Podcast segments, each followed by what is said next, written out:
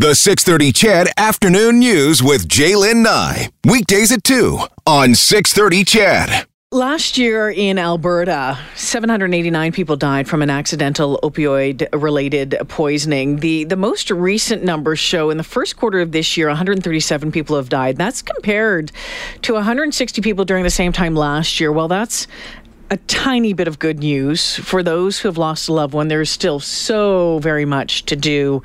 Uh, tomorrow is International Overdose Awareness Day, and the organizer, Angela Welz, along with uh, Petra Schulz, the co-founder of Moms Stop The Harm, joined me in studio. Thanks uh, for both of you coming in on this Friday afternoon. I appreciate it. Thank you, Jaylen. Thank you. Now, um, just to, to give um, uh, my listeners some perspective, I know, Petra, you've been on, on the show before. You have shared your story. Your son died of an accidental overdose a couple of years back now. Actually, it's five years ago. Five years twenty fourteen. ago. twenty fourteen. Dani was one of the early victims before fentanyl was on the news and mm. before there were health warnings. Yeah. Oh, boy. And, and Angela, your your daughter Uh, passed away. Yeah, my daughter Zoe passed away in November two thousand sixteen from an accidental fentanyl overdose. And how old was she? She was eighteen. Wow. And, and again, I know both of you um, never thought that that was a possibility, that something like this could happen. You never do, do you? You don't. You don't until it hits you. Did you know what... Uh, for Zoe, we had a couple of um, things happen in our lives at the end of two thousand fifteen, mm-hmm. and um, uh, Zoe was um, f- affected by those traumatic events mm. in our family, a couple of losses, and her dad was also diagnosed with cancer, um, terminal cancer, mm. and so she was, you know, fifteen at the time and just had a really hard time emotionally dealing with that, and uh, we, of course, were in cancer mode, so we were trying to support her dad through his cancer journey, and um, so we sort of fell through the cracks. Ah. And before we knew it, she was self-medicating, um, using marijuana, and then afterwards using um, uh, pills that she got from friends, and then she went on to uh, illicit drugs on the street. You know, oftentimes when uh, we talk about addiction on this show, um, I'll get texts on the old text line over here that say, you know what, they've chosen to take those uh, those pills. It's their fault. Um, And um, there, in some cases, very little. I, I'm looking at your face, Angela, when I when I say that, and uh, and in some cases, there is very little sympathy. Um, we need to reframe how we talk about, I think, addictions and and overdoses, don't you? Oh, very much so. Uh, what we say that um, problematic substance use or addiction is really a health condition. It has to be viewed as such and has to be treated like that. And we have to offer people compassion and care. When somebody uses substances in the way in which our Dani did to self-medicate severe social anxiety, or in the way Zoe did medicating her trauma, we always have to ask, why is that person turning to substances? Mm-hmm. What's underneath? We have to deal with what's underneath to really help the person. It's not a matter of choice. Uh, they, it's not something that a person suddenly arrived at. It's it's a progression. And, you know, there are some people out there, and some of these, uh, the, I think some of the fentanyl overdoses have been, you know, it's thought they were getting something else, a party drug, and then they end up dying, and that happens. And again, this goes back to, you know, some people say, well, they've made that choice, but other people say, well, you make that choice to pour yourself a, a you know, a, a whiskey and Coke, and you're not getting crapped all over for doing that. Exactly. When you, we have um, safe consumption sites for alcohol all over the place. You know, you can go in there, you can consume something of a known quantity, of a known concentration in a safe setting. People um, take your key away, hopefully, if you had a little too much, you know, your friends will drive you home and such. Uh, so we don't have that danger there. And um, people People who use other substances, uh, right now, the, the illicit supply is so toxic. Mm. It is hard to tell. And we have members in our organization, maybe whose child tr- tried once, or maybe they did a line of Coke once a month. Uh, but then once they picked up one that had fentanyl in it, mm. and they died tragically. So a lot is related to prohibition. And, uh, you know, and, and with alcohol prohibition, we had the same problem. We had moonshine. Yeah. How hard it is, you know, it, that's just, sorry. Let me re- reframe that. it has to be incredibly hard to, to talk about this. I mean, five years ago, um, three years ago, you didn't ever think that you'd be you'd be talking about your children's death on the air, and and and, and talking about cocaine and, and fentanyl. I mean, this has been something that the two of you have have taken on in the hopes of making sure that nobody else goes through this. Um, but nobody expects that, right? Like you, you, a learning curve for you, isn't it? I always say I was once a soccer mom. um, I, you know, you don't grow up to be a, a harm reduction or drug policy reform ab- advocate. It's something I arrived at af- after Dani died, many of us, Angela as well. After your kids die, you look at it like, first you think you've been a bad mom and people tell you your kid made bad choices. But then you, then you look at the... the system we have and how our drug policies are designed and the lack of support mm. for people who struggle with mental health, all this. And, and as we are starting to unpack that, we realize, no, there is stuff that could have prevented this.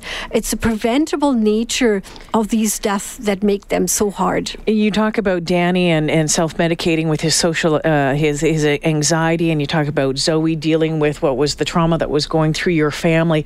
What would have helped your families at that point? I mean, um, you, what do we need to do more for families going through trauma, going through issues? More support, for sure, absolutely. In what form? What does that look like? Well, the problem is it's really hard to answer that question because every family has a different mm-hmm. different dynamic. In my case, Zoe was fifteen yeah. when she started. So, you know, you're dealing with a total different situation than Dani. Zoe was fifteen. She was a youth. Um, she could hide a little bit tw- bet- behind the Youth Offender Act. Um, you would think that there was more support available for her, but there was not. As she started to get into her uh, drug use, she became entangled with the law. Mm. And so she had a lot of um, cases where she had to go to court, and those court cases were always stayed. There was never enough information, or the lawyer wasn't available, or, you know, for whatever reason, they basically just didn't help her. And then at one point when she did have a probation officer that we felt that, oh, you know, here's finally an adult that might take a little bit of responsibility as her probation officer, the probation officer was really not helpful at all. Was there an opportunity to put her into some sort of treatment, or was there any room for the, her in a treatment center? Or the only opportunity, well, the only opportunity for us at that time was the P C H A D program, mm. which is basically a ten-day detox, mm. which we did twice. Mm. Um, and both times um, she left the center angrier Um, than she had gone in, so, and so that just made it worse. So you yeah. know, ten days, yeah, but long term, there's there's nothing. No, nothing and there. And a couple of times when she did show interest and she said she was ready, she was going to go to a you know facility. There was a three-week wait, wait the first time, and the second time it was six weeks. Mm. Um, and she couldn't wait that long. You know, we, we need help for these people, kids and adults, right away. Mm. Oh. Petra, when we look at some of these uh, new numbers that have come out, those mm. first quarter numbers, seeing a decrease in the number of um, of the uh, the accidental opioid-related uh, poisonings, what goes through your mind? It's encouraging. It's, you know, it's still too, too many people because everybody is somebody, someone. Mm-hmm. Um, but to see the trend go in the right direction for the first time in a long time is encouraging because it shows what we're doing in harm reduction, ready access to treatment, and, and those things are starting to take hold. So typically in healthcare, when your treatment method is working, you do more of it. Mm-hmm. You make it available to more people, and that's what I'd like to see. There was also an interesting study out of B C that showed without harm reduction, their death toll would have been two point five times the number it wow. is right now. So that shows me that harm reduction works, and uh, um, I want to see more of it. How difficult is it for you to see uh, what's been going on with the, the, the safe injection sites, with, with the government's stance on the safe injection mm. sites? I have been losing so much sleep over that because, you know, when harm reduction saves lives, taking it away will cost lives. And these families will be on our doorstep. They will be contacting Angela for grief support, information on grief support. They will be joining our group and uh, they will be grieving. Uh, that is just so hard that they're life-saving measures and they should not be halted. They should be immediately implemented in Medicine Hat. They're waiting. East Calgary is waiting. Um, Red Deer has an overdose prevention site that has a license until October. Mm. And those should be implemented now. Um, Premier Kenney, uh, on the campaign trail, I was going through some some old uh, papers mm-hmm. uh, today, and it says, you know, Alberta U C P leader, this was before mm-hmm. uh, the Premier was elected, promises more beds, uh, opioid treatment programs. Uh, what have you seen on that front? We haven't, they haven't really announced that yet, and we fully support more treatment and more beds. You know, we, we are we are for recovery, but what we have learned the hard way is that dead people don't recover. You know, first, the first step is to keep people alive. That's why harm reduction is so important. And what we have learned as well, you know, a person is not going to be ready to take that step every day. Um, you have to be there for the person in the right moment, and that's what supervised consumption sites do so well. They connect people. Uh, a letter was just uh, written to uh, to the provincial government, mm. I think sixty organizations yeah. on that. Tell me about that. Well, this letter just outlines again to the Premier and to the Minister of Health and the Associate Minister of Mental Health and Addiction um, the research that supports how supervised consumption services save lives, but how they also have helped communities. For example, here in Edmonton, needle debris is is down by a huge amount. Um, uh, this uh, their reports that show that for every dollar spent on harm reduction, five dollars in other costs like healthcare, policing, corrections, uh, com- community mm-hmm. costs are saved. Want to talk? I uh, want to take a break here. Uh, when we come back, I want to talk about some of those, a uh, couple of those uh, that Oklahoma lawsuit uh, from earlier this week. I think in B C and Ontario, there's some mm-hmm. lawsuits is there. I want to talk about um, uh, uh, training, uh, naloxone training, mm-hmm. and the importance of that, because I think a lot of people think, oh, I don't need this. I don't need mm-hmm. to know how to do it. Let's talk about that. We'll continue more with Petra Schulz, the co-founder of Moms Stop the Harm, and Angela Welz, the chief organizer of the International Overdose Awareness Day, which takes place in Edmonton tomorrow. We'll tell you more of those details coming right up. We continue our conversation this afternoon with Petra Schulz and uh, Angela Welz. Um, uh, the International Overdose Awareness Day in Edmonton is is tomorrow. Um, the the Edmonton, it's going to take place from six thirty to ten at Victoria Park at River Valley Road on uh, Site six. It's the east end of the park. The official program starting at seven forty-five. eight thirty, there's going to be a candlelight vigil, and we'll move to River Valley Road and uh, the high-level bridge being lit up. Uh, as well. That's right. We'll okay. lit up in purple in honor of the day. So um, when we were just before the break, wanted to talk about um, a, a couple of things. You know, I have I have a number of friends who I've seen on Facebook pages and stuff like that. They've they've um, you know, brought home the the naloxone kits and just saying, you know, educate yourself. You might not ever need to do it, but just in case you do, um, how important is that? Uh, obviously, I know you guys believe that it is very important, but what do you say to those people saying, it's never going to happen to me, I don't need it? For me, it's like knowing first aid. Mm. You know, uh, when Dani died, I had not known about naloxone before. It wasn't readily available at the time.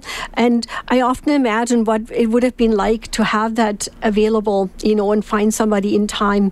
It is Uh, such a powerful tool that we have, and uh, we are very fortunate in Alberta. It's free. You can go to any pharmacy, and if you feel a little funny about having uh, mm-hmm. that maybe on your health record, you don't have to give your name or your health number. Hmm. Um, they can just uh, f- uh, fill out the paperwork, and um, it's fully covered. They give you a little bit of training, or you can come down tomorrow to our event.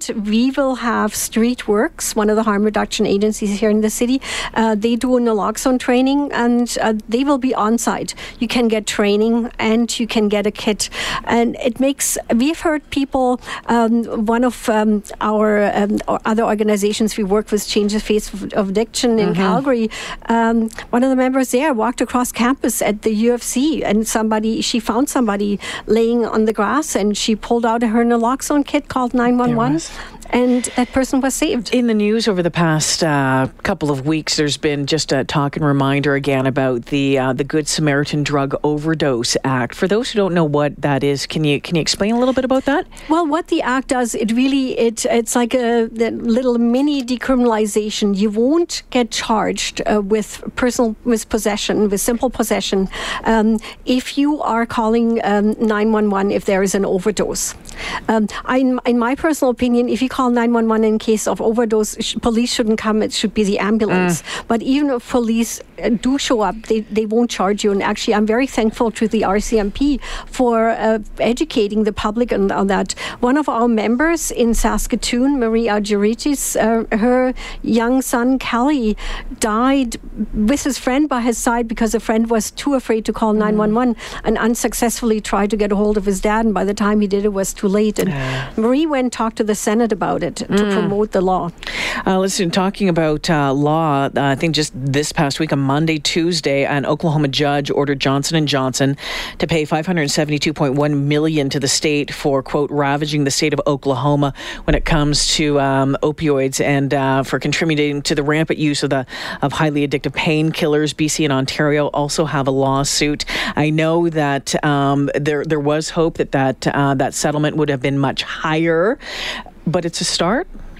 It's a start. It's really important to hold these companies accountable for what they have done, also to protect future patients. I mean, it's not the first time that f- pharma has put uh, profits over people, if you think back to thalidomide and mm. cases like that. So it's important to hold them accountable. But what I'm always afraid is, you know, these lawsuits take so much money and um, they, then they go, they appeal and it drags on for a long time. We don't want to be at a distraction from dealing what we're dealing with right now, which is a crisis of illicit drugs. Yes. And, you know, but, the, you know, I, I was going to, you touched on this, you said the illicit drugs, but I also think, are we starting to see a change with the over-prescribing of, uh, of these painkillers as well, uh, thanks to, um, you know, some, some new rules, regulations coming down with uh, the different medical associations? Are you seeing that?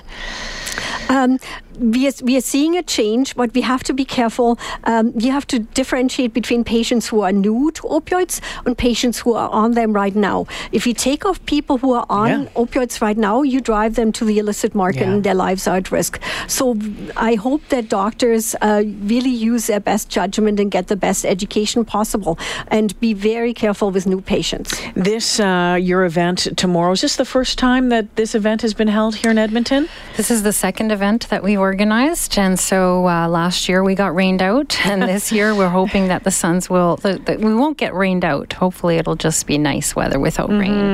Yeah. And and so with it, you bring together uh, a community and your supporters. Um, what does that what does that do for, for, for, for the community? Well, it's a it's a place to come together with others who are going through the same grief that we are all feeling. Uh, grief I, I mentioned earlier today is it's really palpable for us today. Um, as we lead up, lead up to Overdose Awareness Day, we're talking about it a lot more, and that brings up the grief um, quite a bit. So tomorrow evening, it'll be an opportunity for those people who have lost loved ones to come together with others who have lost loved ones, as well as those who are also struggling. A lot of our families actually have lost a family member, but also have another one who is struggling as well. So it's not it's not the end for a lot of people. You know, uh, families are struggling really, really hard in this province. When we um we're almost out of time. So, uh, and first off, I want to thank you for, for joining us. And again, and I'm getting texts coming in saying thank you for your strength and in sharing your story and being willing to to talk about it. Uh, Dani and, and Zoe, we say their names, and uh, we see that the work that their moms are doing and their families are doing in the hopes that no other families go through this. Uh, for those who might be listening right now who are going through this or are struggling with, you know, maybe some challenges in their family with some addictions, Um, my final last words will go to you. What I'll start with you, Angela. What do you say to those families? If they've uh, just not to give up hope. It's really important. And if they need help, get in touch with Moms Stop the Harm. Learn as much as you can about what is going on and about harm reduction.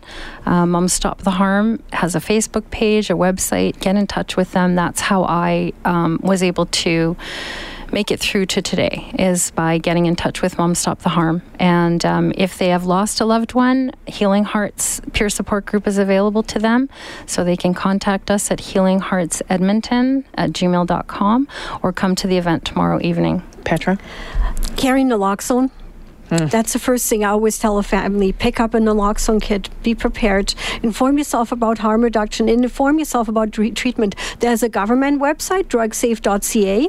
Um, we are also very fortunate in this province to have a virtual opioid agonist treatment program. So you can get your t- kid on, on treatment through something like telehealth um, with a phone call. And there is information on that drug safe dot c a government site. So and, and don't don't give up, and make make sure you stay in touch, stay connected, show your loved one that you care. Petra, Angela, keep pushing, keep fighting. Keep fighting. And uh, again, the event tomorrow, August thirty-first, from six thirty to ten at Victoria Park on River Valley Road, Site six. Uh, the program gets underway at seven forty-five. eight thirty is the candlelight vigil. And if you're driving around tomorrow night and you see the high-level bridge uh, lit up in purple, it is the official color for International Overdose Awareness Day. Thank you both for sharing your story. Thanks for joining me today. Thank, Thank you. you. Thank you, Jaylen.